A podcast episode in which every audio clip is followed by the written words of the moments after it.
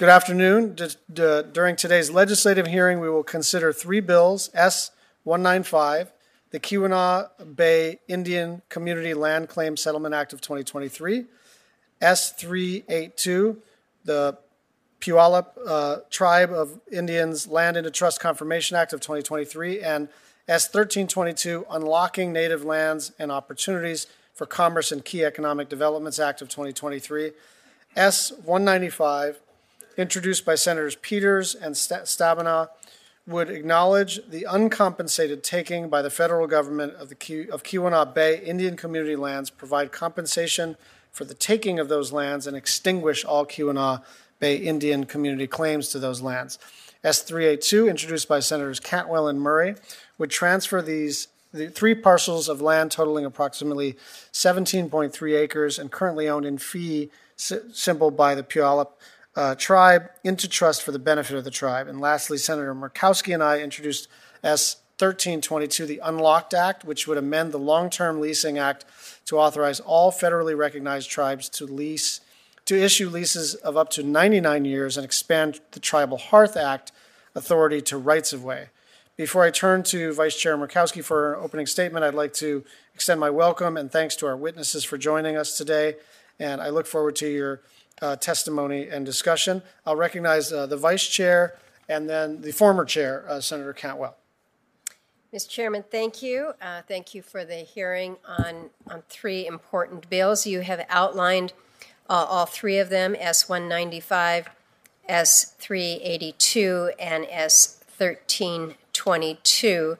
Um, I will limit my comments to the bill that you and I have introduced, the Unlocked Act. The Unlocked Act amends the Long Term Leasing Act of 1955 to authorize leases of up to 99 years. And in today's economy, the 50 year maximum lease term really doesn't work to obtain necessary financing to build out big infrastructure projects.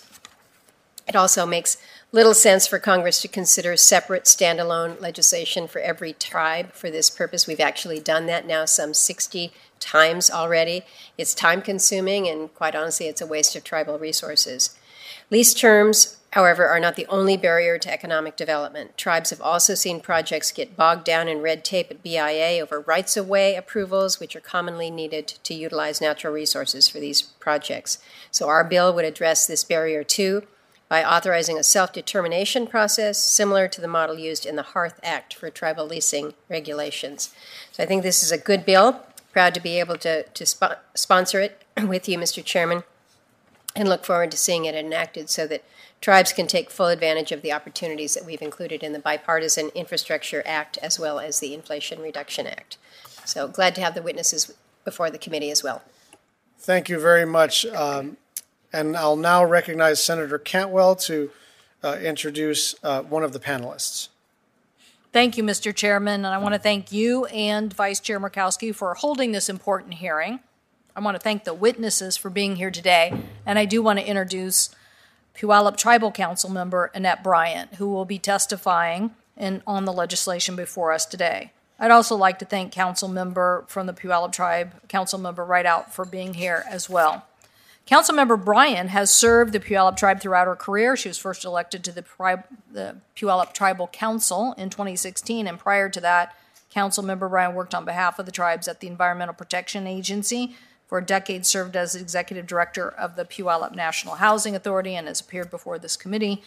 Councilmember Bryan is an important leader for the Puyallup tribe and for uh, the region. I can't thank her enough for participating in today's hearing about an important economic opportunity for the Puyallup tribe and our region. I introduce S 382, the Puyallup Tribe of Indian Lands into Trust Confirmation Act, which would take over 17 acres of land currently owned by the Puyallup tribe into trust. As Councilmember Bryan will talk about, this is a necessary step in restoring parts of the tribe's, tribe's ancestral homeland along Commencement Bay in Washington. And importantly, S 382 will allow the tribe to pursue economic development and job creation opportunities for the tribe and the surrounding community in Pierce County. I'm proud to have worked with the Puyallup tribe, Senators Murray, Representative Kilmer, Representative Strickland, and others in the introduction of this bill. I look forward to working with the committee here and our colleagues and to getting this legislation passed. So thank you again, Mr. Chairman, for having S 382 before us today and for council members' testimony. Thank you.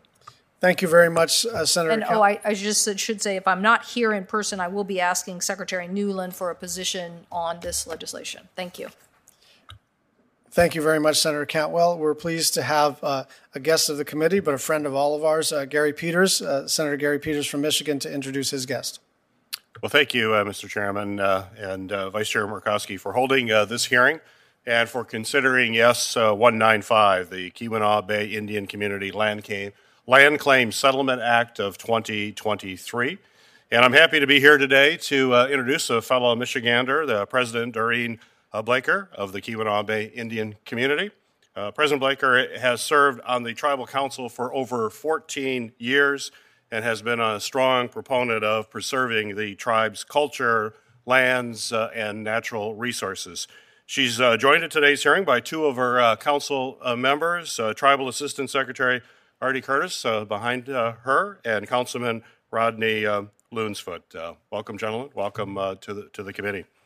Uh, it's uh, certainly been a real honor to uh, to work with the Keweenaw Bay Indians community on this effort to settle these claims. The tribe has worked diligently and in good faith with me and with the rest of the Michigan congressional delegation, as well as the state of Michigan, their local neighbors, and others to, to find a resolution to this issue.